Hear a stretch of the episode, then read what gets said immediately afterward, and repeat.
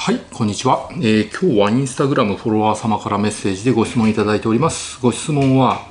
パワーストーンってただの石って本当ですか？だったらなんで効果を感じる人がいるんですか？ネットの口コミとか見ると効果あったっていう人多いですよ。本当に効果なかったらこんなに売れることはないと思いますよ。っていうご質問なんですけど、まあ、パワーストーンパワーストーンはただの石っていう人いますけど、まあ、僕もパワーストーンはただの石だと思うんですよね。まあ、特別何かですね、なんか念力とかですね、そういう、まあ、未知の力がですね、込められたものではないと僕は思っております。まあ、物理学的にはね、ただの石なんですけど、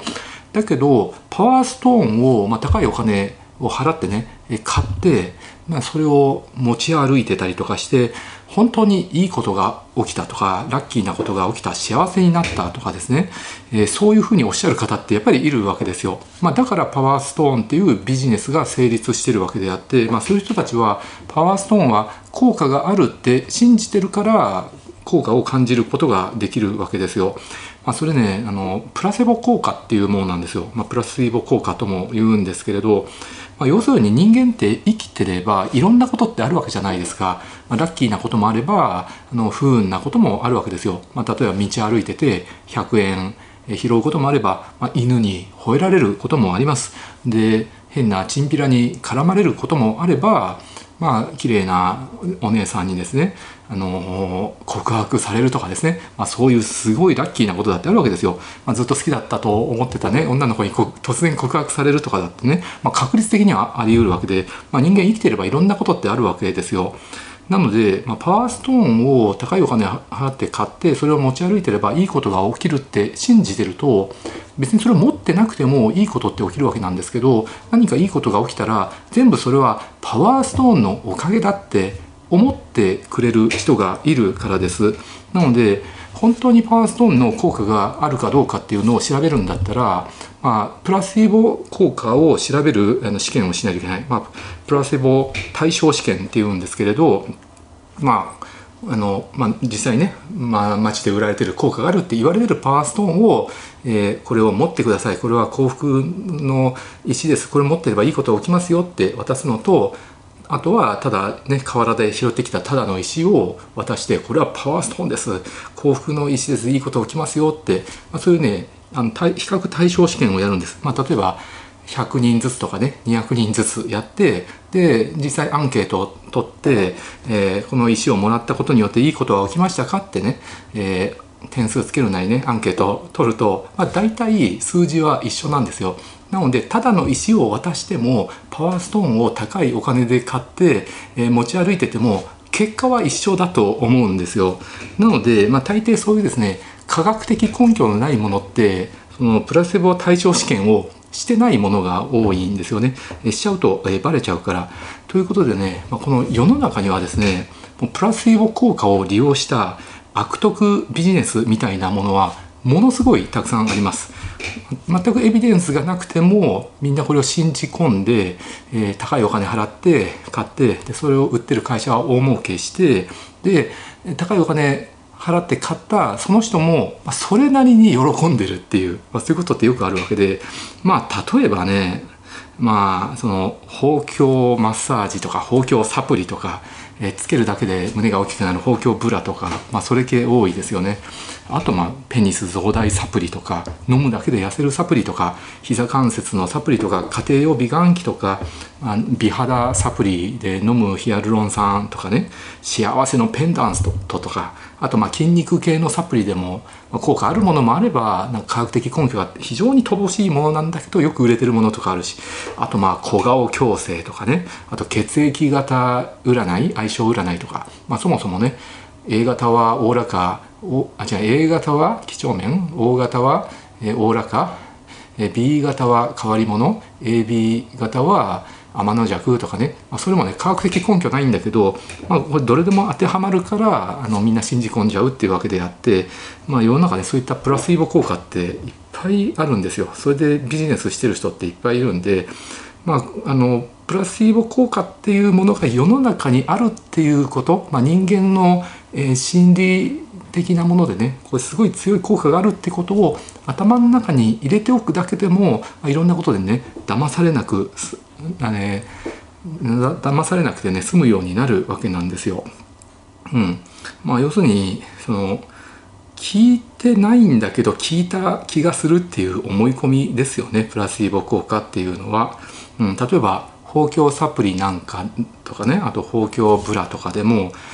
女性のねバストの大きさっていろんな要素によって大きくなったり小さくなったりってするものなんですよ。まあ、例えばあの生理前で大きくなるとかそれ以外の時はしぼんで小さくなるとかあと太るだけでも大きくなる人痩せると小さくなる人加齢によって小さくなる人とかあと成長期は急激に大きくなったりとかするしあとはねホルモンバランスによってね大きくなって小さくなったりするわけであって、まあ、例えば体調が悪くなったりとかえ、すると女性ホルモンの分泌が低下して、まあ、生理が止まっちゃう人もいればあとそれによってね胸が小さくなる人もいるわけです。で逆に体調が良くなると、まあ、食生活とかね改善してストレスとかも、え、改善したりとかすると女性ホルモンの分泌のバランスも整って胸がまたね回復して元に戻って大きくなるっていうこともあるわけなんで、まあ、いろんな要素によって大きくなったり小さくなったりって多少あるわけですよね。だけどその包協マッサージとか包協ブラによって大きくなるって信じてるとそのそれとは関係なしに大きくなったり小さくなったりするので大きくなった時にあこれはサプリのおかげなんだって思い込んじゃうわけですよね。まあ、ペニス増大サプリだってそうですよ。ペニスだってねいろんな条件によって大きくなったり小さくなったりとかするわけじゃないですか。その気温とか微妙な性的興奮とかあの体調とかによってね大きくなったり小さくするのでなんとなく大きくなったような気がする。これはペニス増大サプリのおかげだってシトルリンのおかげだとかね思うわけだし膝が痛い痛くないだって体調によってとかねある程度運動するとか睡眠がねどれぐらい取れてるかとかによって痛かったり痛くなかったりするので膝関節サプリでね全くもうほとんど医学的根拠のないものを飲んでもたまたま痛みが何かの要因で取れたらあこれはサプリのおかげだって思うわけで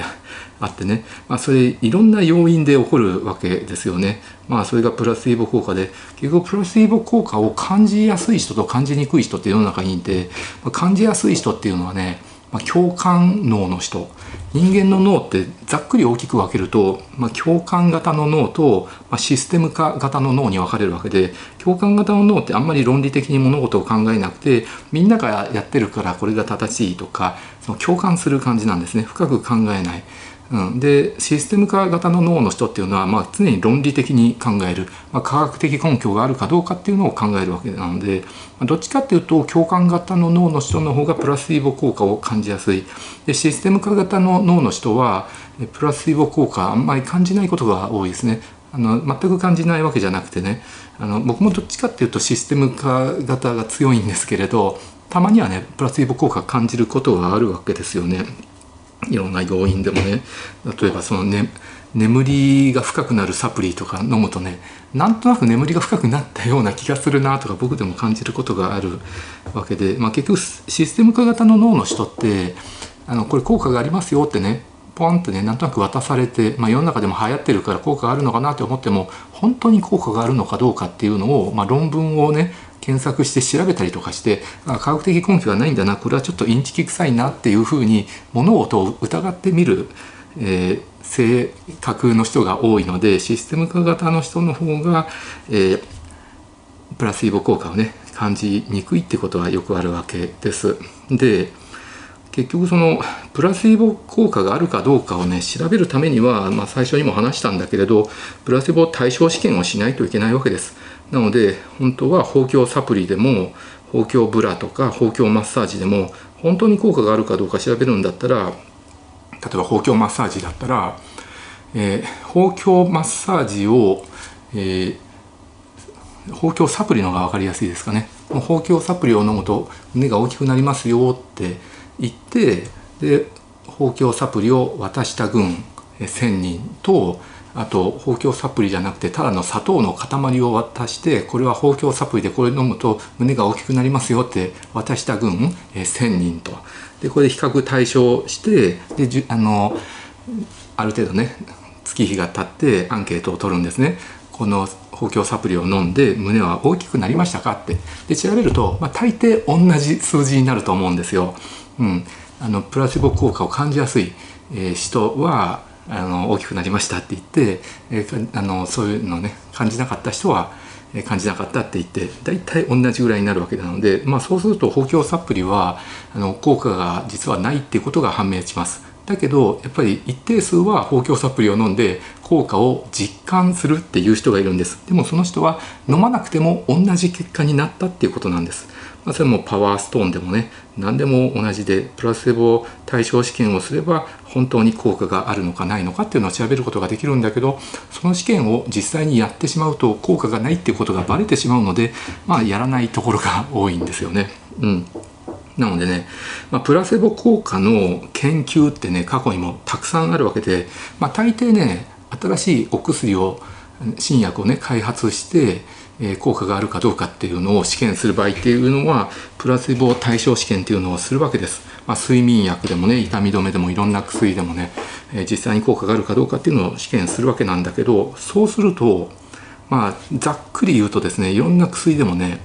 プラセボ効果ってね大抵あるんですよ。ほとんどあるんです、まあ、特に睡眠薬とかあの抗不安薬とか痛み止めとかねその類なんかプラセボ効果を感じやすい傾向があって大体ね薬でも何でもねプラセボ効果って3割から6割ぐらいの人に、えー、感じるって言われてるんです、まあ、過去の試験見ると大体3割から6割の人にはプラセボ効果を感じるってことになるプラセボ効果があるってことになっちゃうんですよね。で本当に効果があった人をその差し引いて実際にどれぐらいの効果があるのかっていうのを調べるんだけど全く効果のない薬でもこれ効果ありますよって出すと大体3割から6割ぐらいの人は効果を感じちゃうんですよね。これすごい数字なんですよ。まあ、大体半分ぐらいの人はプラセボ効果を感じちゃうんですよ。世の中の半分の人はプラセボ効果感じちゃう。だから日本の人口1億2000万人だとまあ、6,000万人ぐらいの人は効果がないものを渡しても効果を感じてくれちゃうんですよね。なのでインチキあのプラシーボビジネスっていうのがですね世の中に氾濫してしまうわけです。で大抵高いお金を払ってそういうものを買う人って信じてるから買うわけです。でなんで信じてるかっていうと、まあ、広告いっぱい出ててあとインフルエンサーとかね口コミとか、まあ、偽の口コミとかもあるんですけどインフルエンサーの何々ちゃんがこの美肌サプリ飲んであの綺麗になったってだきっと正しいんだって、まあ、そういう情報でですね科学的根拠も論文もなくても、まあ、信じちゃうわけですよ。なのでこれを高いお金払って買えばきっと私も同じ効果が出るって思って信じて高いお金払って買うわけなのでそういう人ほどプラセボ効果が出やすいんです。で逆にこんなの本当に効果あるのか？絶対俺騙されねえぞ買わねえよっていう人にただでいいからこれあげますんで飲んでくださいって言ってもそういう人は効果が感じにくいわけですそもそも最初から疑ってるわけだからだけど高いお金払ってあのきっと効果があるって、まあ、自分の判断で、ね、お金払って買った人なんかはあの効果が出てくれないと逆にその人の自尊心が傷つくわけですよ。自分はしこれが効果があると思ってお金払って買ったわけなので逆に効果がないと自分は騙されたことになるからそうなりたくないからもう信じたいと、うん、自分のプライドもあるからだから効果を感じやすいっていうのもありますよね。うん、でよくそのプラセボ効果がその出た人、まあ、本人は効果があるって言ってるわけなんだけど美肌サプリとかでもね包協サプリでもね家庭用美顔器でも小顔矯正でも科学的根拠なくても私は効果が実感できたっていう人っているじゃないですか。ででもねその私は効果が実感できたっていう一人の意見って何の意味もないんですよね、まあ、本人は嘘はついていないんですけれど結局世の中の半分ぐらいの人がプラセボ効果感じるわけだしその人が効果実感できただからこれは正しいんだ。本当に効果があるんだって。どれだけその人が言ってもそれはただの1サンプルにしか過ぎないんですね。本当に効果があるかどうかって調べるんだったらプラセボ比較対象試験プラセボ対象試験しないといけないんだけれど、まあ、それを無視して私は効果が実感できたとかあるいは私の友達も効果が実感できたって言ってるだからこれは本当に効果があるんだって1サンプルの結果にだけで効果があるっての言い切る人いるんだけど、まあ、その人こそ共感能なんですよ。でシステム化型だったらこれはプラセボかも分かんないなじゃあちゃんとプラセボ対象試験してるのか？えしてないなってこれは怪しいなって思うわけですよね。うん、なので、まあ、よくその1サンプルだけをあの出してだからこうなんだって短絡的に決めつける人いるんだけど、まあ、そういう人ってどっちかっていうとそのシステム化型の脳の人にとっては会話が通じないんですよね。まあ、例えばそのタバコを吸うと寿命が縮むってこれもう常識じゃないですか。いろんなデータがあって、まあ、心筋梗塞になりやすいとかね咽頭がんとか喉頭がんになりやすいとかデータがあるのでタバコ吸うと、まあ、確実に寿命は縮むわけですよ。不健康になるから。だけどよくねその私のおばあちゃんはタバコを毎日30本吸ってたけど100歳まで生きたってだからタバコを吸うと寿命が縮むっていうのは嘘だとかね言い切る人いるんだけどそういう人はもう会話にならないんですよね、うん、会話が成立しないんでまあ困ってしまうわけなのでっていう感じでうん、あとはねこういうインチキプラセボビジネスがですね世の中氾濫してしまう理由としては結局プラセボ効果で実感できる効果があるっていうふうに実感できちゃうものってまリスクがないものが多いんですよ。そもそも効果がないんでリスクもないんですよ。大抵ねどんなお薬とかねサプリとか器具とかでも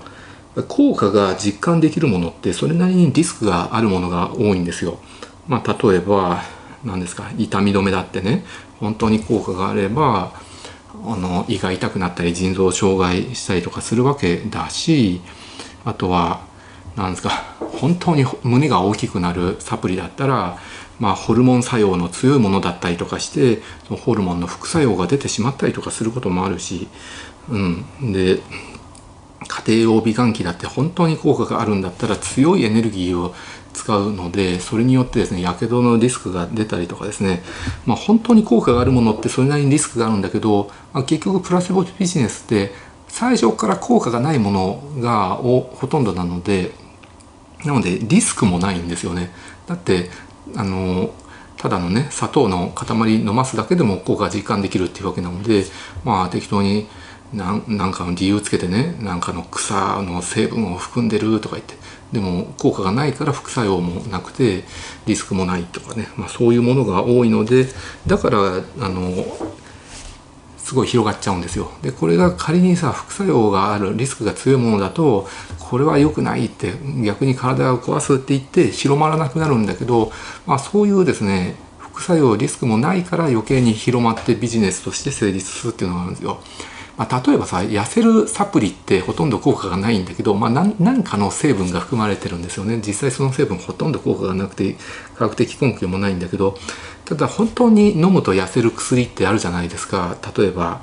ゼニカルとかね。それは何ですかオーリスタットっていう薬なんだけどその薬飲んで脂っこいものを食べると油が吸収されなくて全部お尻からね油の便としてブワッと出ちゃうんですよね。なのでオーリスタットっていうのを飲むとですね本当に痩せるんですけどその代わりおならするとそのたんびにですね油の黄色いおならの液体がブワッと出てねあのパンツが汚れちゃうんですよね。あと何ですか食欲を抑制させる飲み薬とか注射とかいろいろあるんだけどやっぱりそれ飲んだりとかするとねちょっと気持ち悪くなって吐き気がしたりとかするわけでやっぱり本当に効果があるものってリスクとか副作用があるわけなんですけどねプラセボのサプリっていうのはもう効果もないからリスクもないっていうわけですよ。まあ、そういう感じですねこういう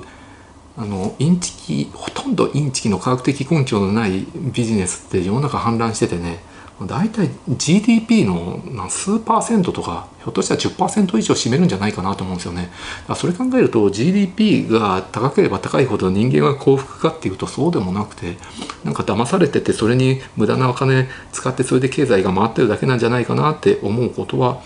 ありますね。はい、ということでまあ世の中のですね半分ぐらいの人はプラシーボ効果っていうのを感じてしまうんです全く効果のないものでも効果を感じてくれちゃうのでなのでそういうものだと。プラセボ効果っていうのはそれだけすごい絶大な効果があるんだってね。あまあ本当は効果ないんですけどそういうことを頭の中に入れとくだけでもね世の中のいろんなインチキ臭いビジネスに騙されないで済みますしで逆にですね世の中の半分以上の人はねこう全く効果のないものでも効果があるって喜んでくれてでなおかつそういうものはリスクがないからって。でそのことが頭の中入ってるとそれを利用してビジネスをしちゃうっていう人もいるんでそれはやめてくださいね。例えば美容のね新しいサプリを出そうとかね。美容の新しいなんですか塗り薬出そう美顔器出そうとか言ってでインフルエンサーをね何人か利用してですね案件で評判を良くしてってで嘘の口コミ書けばみんなそれ信じ込んで高いお金払って買ってくれてでリスクも出なくてでなおかつある程度の人は喜んでくれちゃうっていう、まあ、そういうインチキビジネスが成立しちゃうわけなのでまあインチキビジネスで金儲けしてる人は全部このでねプラセボの理論を分かってる人ばっかなんで新たにこれでビジネスをね始めるのはもう日本のためにもやめてほしいです。僕も美容医療携わってるんだけど、まあ、こういう効果がないんだけど効果を感じさせるってプラセボ系のインチキあの治療とかそういうの結構ね美容医療の中でもあるんですけどそういうの僕大嫌いでやる気ないくて、まあ、本当に効果があって科学的根拠があって効果実感できるものを、えー、進めるようにしておりますんではいというのが今日のお話でした。ご視聴ありがとうございました。